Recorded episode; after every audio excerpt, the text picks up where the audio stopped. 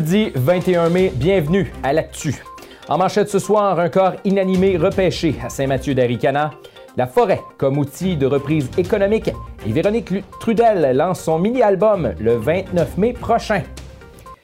On débute avec une histoire du côté de Saint-Mathieu-d'Aricana où les services d'urgence ont été appelés vers midi trente en début d'après-midi alors qu'une embarcation flottait seule sur un lac du chemin de la pisciculture.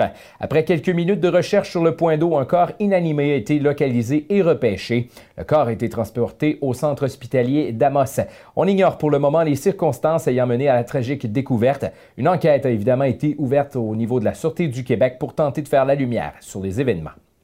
Dans un tout autre ordre d'idées, pour le maire de Sainte-Terre et membre du, qui est membre du comité de la forêt de l'Union des municipalités du Québec, l'industrie forestière sera un moteur important pour la reprise de l'économie du Québec.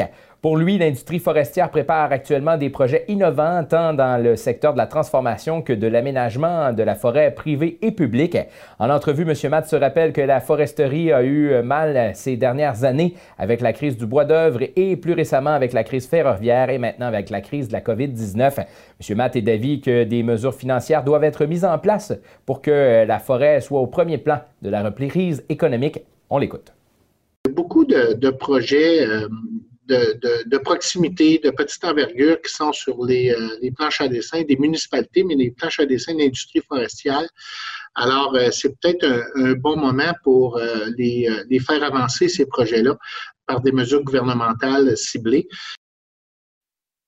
Et pour donner un exemple, M. Matt souhaitait l'utilisation des résidus des, des usines forestières, notamment les eaux chaudes des papetières pour des productions sous serre. On l'écoute à nouveau. Alors, vous savez qu'à Sainte-Terre, on a un projet de parc thermique qui est important, qu'on travaille depuis longtemps euh, à partir de l'eau chaude de Boralex. Et ça nous a permis, cette crise-là, et surtout la volonté des Québécois, Québécoises de, de, d'avoir de l'agriculture de proximité, d'avoir des légumes qui sont plus frais, euh, de réactiver ce dossier-là. Et euh, ma foi, il y a eu euh, une bonne écoute de, de la population, une bonne écoute d'entreprises qui sont déjà dans le domaine. Et euh, on pense que c'est une belle opportunité de faire avancer un dossier comme euh, le parc thermique pour euh, le bénéfice de l'agriculture euh, et le bénéfice de nos communautés. M. Matt espère donc qu'on puisse regarder les possibilités qui s'offrent sur le territoire et qu'on puisse développer des projets à partir de nos ressources.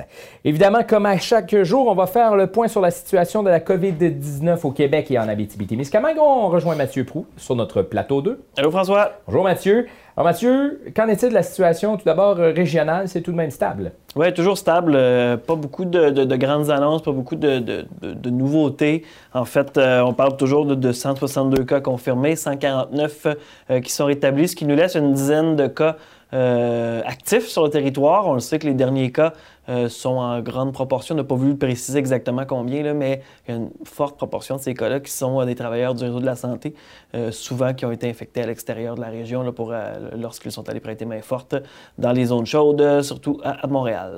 On a rappelé que la situation est stable pour une raison, le respect des mesures. On le dit, il faut continuer à respecter ces mesures-là qui vont nous permettre de déconfiner de plus en plus. On nous parlait des proches aidants d'ailleurs qui, demain, ou du moins dans les prochains jours, auront accès à, à des accès restreints, mais vont pouvoir avoir accès au milieu hospitalier, donc à partir des prochains jours. Pour ce qui est du Québec, bien, François Legault a ouvert la porte euh, aux camps de jour, finalement. Oui, donc les camps de jour qui pourront euh, ouvrir euh, leurs services, offrir leurs services à partir du vingt-deux juin.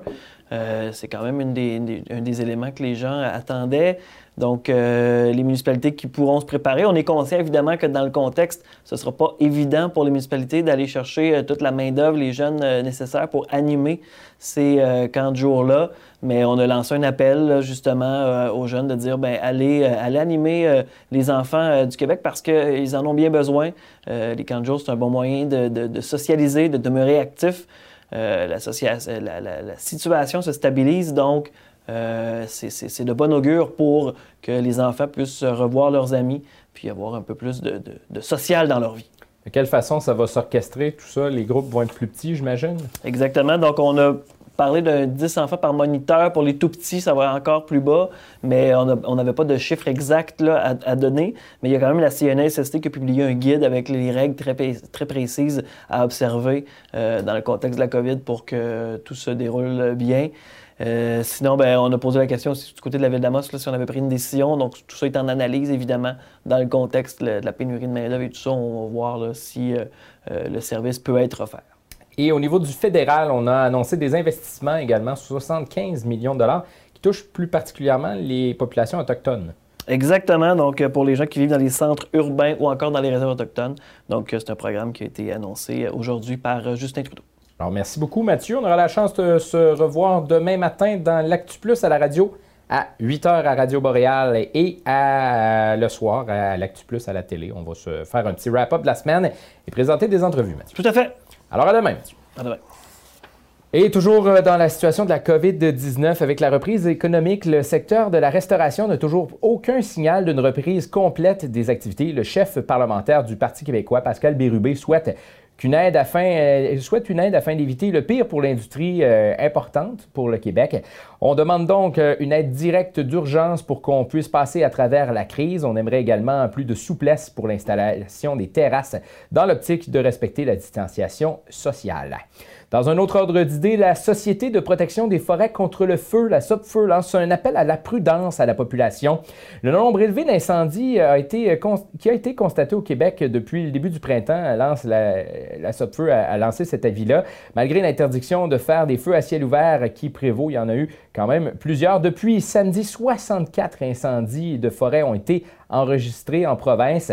Avec les temps chauds et secs, le risque d'incendie est actuellement considéré comme extrême en Abitibi-Témiscamingue. On va passer au culturel maintenant. Après le récent lancement de son premier single, Prière, l'autrice, compositrice, interprète originaire de la région, Véronique Trudel, lancera son premier mini-album intitulé « Après l'hiver » le vingt-neuf mai prochain. Composé de six pièces, l'œuvre présente des chansons aux univers différents qui illustrent le parcours de l'artiste, la femme et la mère à travers les années. Une tonalité oscille entre la douceur et la rage, sentiments avec lesquels la personnalité de Véronique peut valser. De nombreux musiciens québécois ont d'ailleurs collaboré à la réalisation de l'album. Le mini-album sera disponible en ligne dès le vingt-neuf mai sur le veronique trudel point bandcamp point com et sur Spotify et Apple Music. Des copies physiques seront également disponibles. Alors voilà, c'est ce qui fait le tour de votre actu pour ce soir, vingt et un mai deux mille vingt. En... Vous pouvez nous suivre sur euh, médiaté point c a pour nos nouvelles, également sur Facebook et Instagram pour encore plus de contenu. Toute notre équipe vous souhaite une excellente soirée où l'on annonce quelques nuages, minimum de moins huit. Euh, de minimum de huit, oui, désolé. Et pour demain, généralement ensoleillé, maximum vingt-six. Et là, on sort le Midex. Humidex à vingt-huit pour demain, une belle journée chaude. Alors voilà, là-dessus, mesdames, messieurs, bonne soirée.